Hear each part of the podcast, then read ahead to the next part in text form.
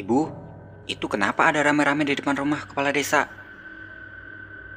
Tanyaku pada ibu saat melewati rumah bapak kepala desa sepulang dari pasar. Ibu kurang tahu Narti. Katanya ada warga kepala desa yang hilang udah beberapa hari. Jawab ibu kepadaku.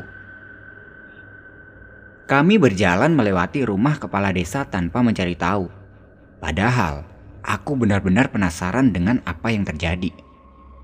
Sesampainya di rumah, terlihat bapak juga baru pulang dari menjual hasil kebun di kota sebelah. Bapak udah sampai. Capek ya? Mau Narti bikinin minum apa, Pak? Tawarku pada bapak. Iya, bikinin kopi hitam aja. Ini ada oleh buat kamu. Jawab bapak sambil memberikan sebuah kantong kresek dari tangannya. Aku segera masuk ke dalam rumah dan membuat kopi hitam untuk bapak. Dari dapur, terdengar suara pembincangan antara bapak dan ibu. Bu, Bener Pak Supari hilang. Cerita dari warga sih begitu Pak. Bapak kan temannya. Beneran nggak tahu Pak dia ke mana. Terakhir ketemu Bapak sekitar tiga hari yang lalu. Habis itu Bapak udah nggak dengar kabarnya lagi. Aku mengantarkan segelas kopi hitam kepada Bapak dan ikut dalam perbincangan mereka. Hari mulai malam Hari ini aku berjanji untuk mengantarkan baju jahitan ibu ke rumah temannya di ujung desa. Tidak seperti biasa. Jalanan di sekitar desa sudah sangat sepi. Padahal azan maghrib baru saja berlalu. Hembusan angin dingin yang cukup besar meniup dari belakang leherku. Rasa menggigil yang tidak bisa kurasakan di seluruh tubuh. Pantas saja warga mengurung diri di rumah. Mungkin karena anginnya sedang besar Aku meneruskan perjalananku hingga sampai ke rumah salah satu pelanggan ibuku. Rumahnya terlihat sepi. Namun aku tetap berjalan melewati halaman rumahnya dan mulai mengetuk pintu rumahnya. Namun tidak ada yang merespon. Dari jendela, terlihat ada aktivitas di dalam rumah.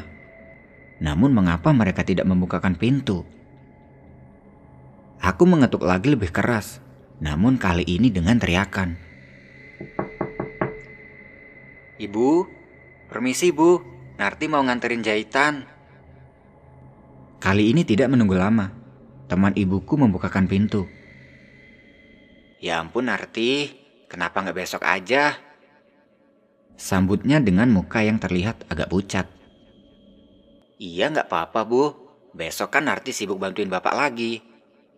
Aduh, jangan keluar malam-malam dulu ya dek Narti. Tadi Pak Gades ngomong, Semalam ada warga yang melihat keranda terbang di sekitar desa. Ceritanya kepadaku. Mataku merengut sedikit tidak percaya dengan apa yang kudengar tadi. Keranda terbang, Bu. Serem banget. Kok nggak ada yang ngasih tahu? Ucapku yang mulai sadar penyebab sepinya desa malam ini. Tadi di rumah Pak Kades ada cerita, makanya ibu nggak berani buka pintu tadi. Mungkin ntar kalau emang udah terbukti, Pak Kades baru ngumumin ke warga. Ya udah deh bu, Narti pamit dulu ya sebelum tambah malam. Pamitku pada ibu itu. Cerita dari teman ibu itu cukup membuatku merinding. Hembusan angin dingin yang kurasakan tadi semakin membuatku tidak nyaman. Aku berjalan dengan sedikit lebih cepat menuju ke rumah. Namun, sebelum sampai di persimpangan, Samar-samar terlihat ada bayangan hitam yang bergerak dari arah jalan itu. Seharusnya bayangan manusia tidak akan sebesar itu. Selangkah demi selangkah, aku tetap mendekat ke persimpangan. Karena memang itu adalah jalan tercepat menuju ke rumahku. Bayangan itu terlihat bergoyang-goyang seperti gerakan pohon besar yang tertiup angin. Aku mencoba mengintip dan mencari tahu sumber dari bayangan itu. Namun, yang kutemukan sungguh mengerikan. Jalanku pulang dihadang oleh sosok makhluk besar dengan rambut panjang yang acak-acakan. Wajahnya menyerupai nenek-nenek yang sudah berumur ratusan tahun dengan payudara yang menggelambir. Kakiku lemas, tubuhku terjatuh. Seluruh tubuhku merinding melihat makhluk itu. Itu wewe gombel. Aku tahu ciri-ciri makhluk itu. Melihat sebuah pergerakan, makhluk itu menoleh dan mulai menyadari keberadaanku. Perlahan, setan itu melangkah dan berjalan ke arahku.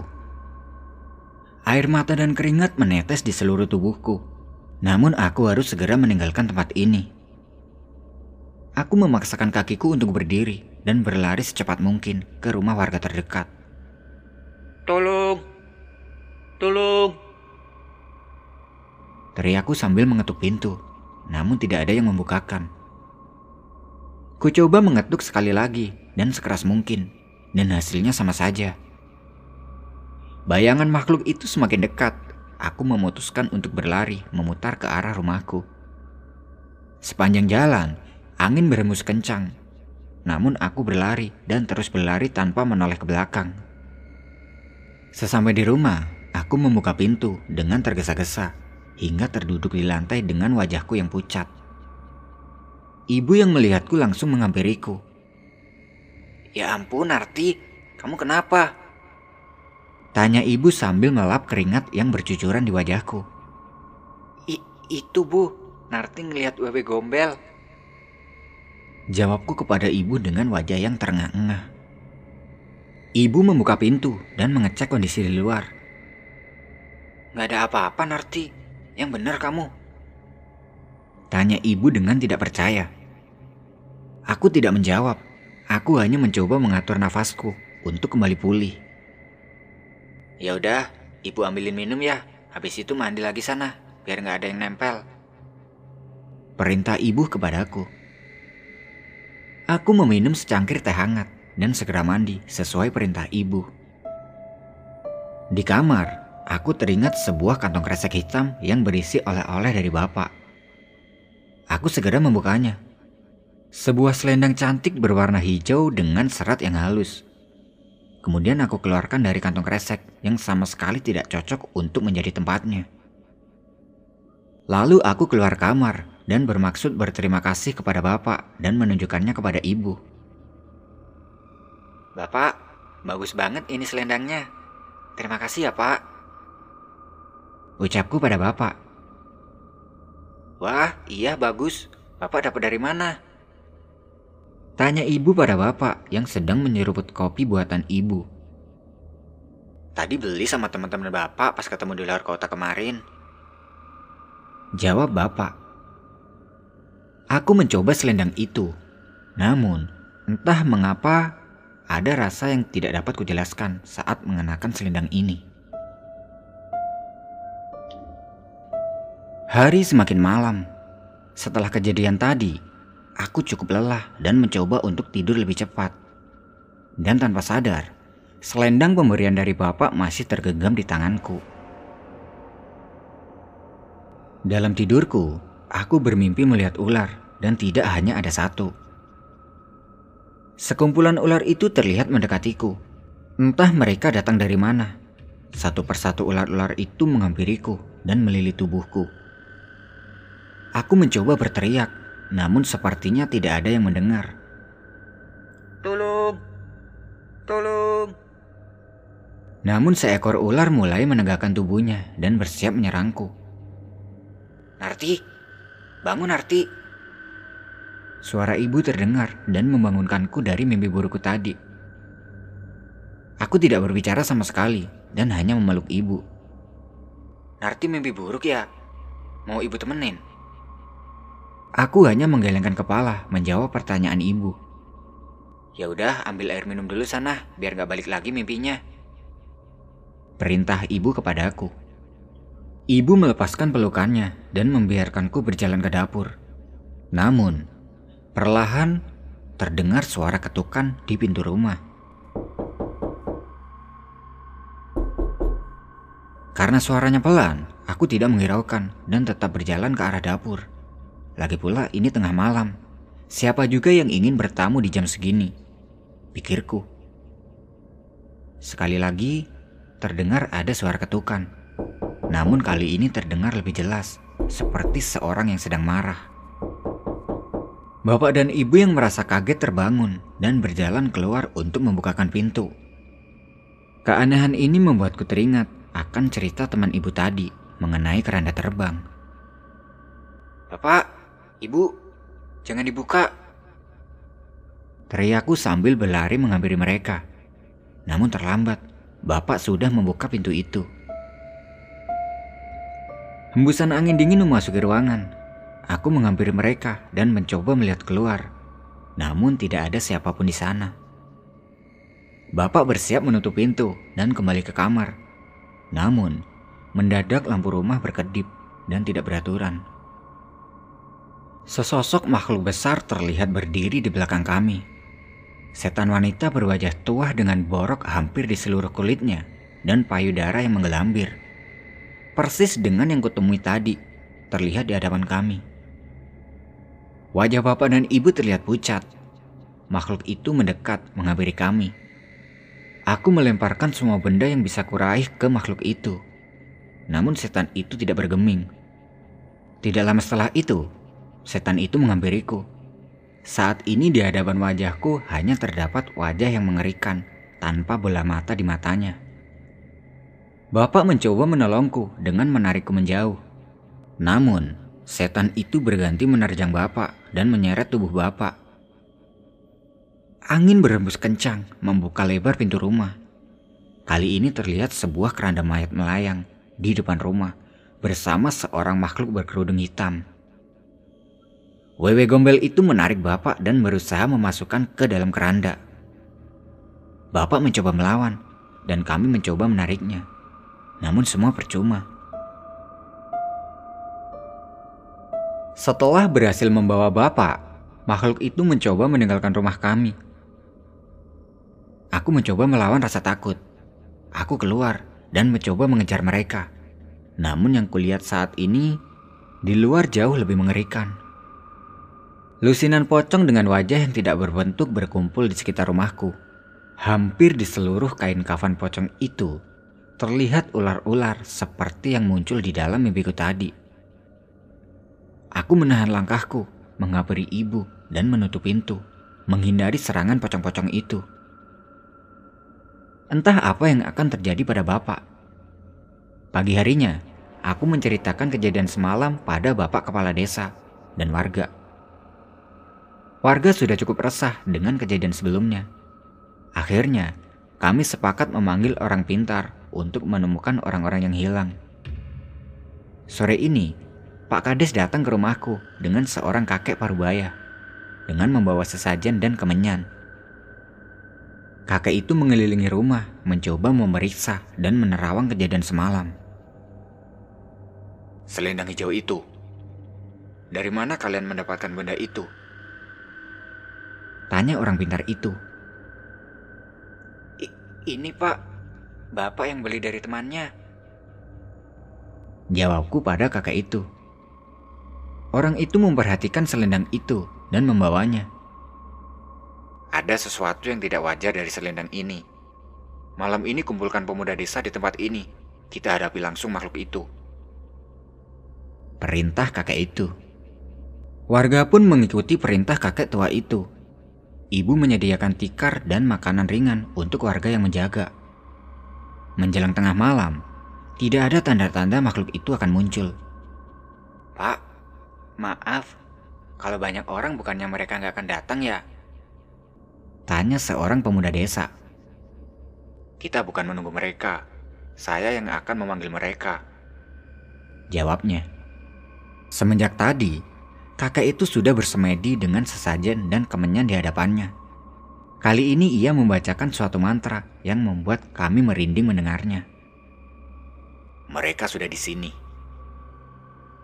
Ucap kakek itu sambil berdiri. Warga yang ada di dekatnya melihat sekeliling dan tidak menemukan apa pun. Namun, kakek tua itu melibaskan obor di halaman rumah dan mulai terlihat. Lusinan pocong dengan wajah tak berbentuk telah berkumpul mengelilingi rumah. Para pemuda yang sebelumnya terlihat tenang, kini gentar. Dari balik kumpulan pocong itu, muncullah sebuah keranda yang melayang diiringi oleh makhluk berkerudung hitam dan wewe gombel. Kali ini suara berbisik terdengar dari makhluk-makhluk itu. Sebelum makhluk itu mendekat ke warga, orang pintar itu menghampiri keranda terbang itu.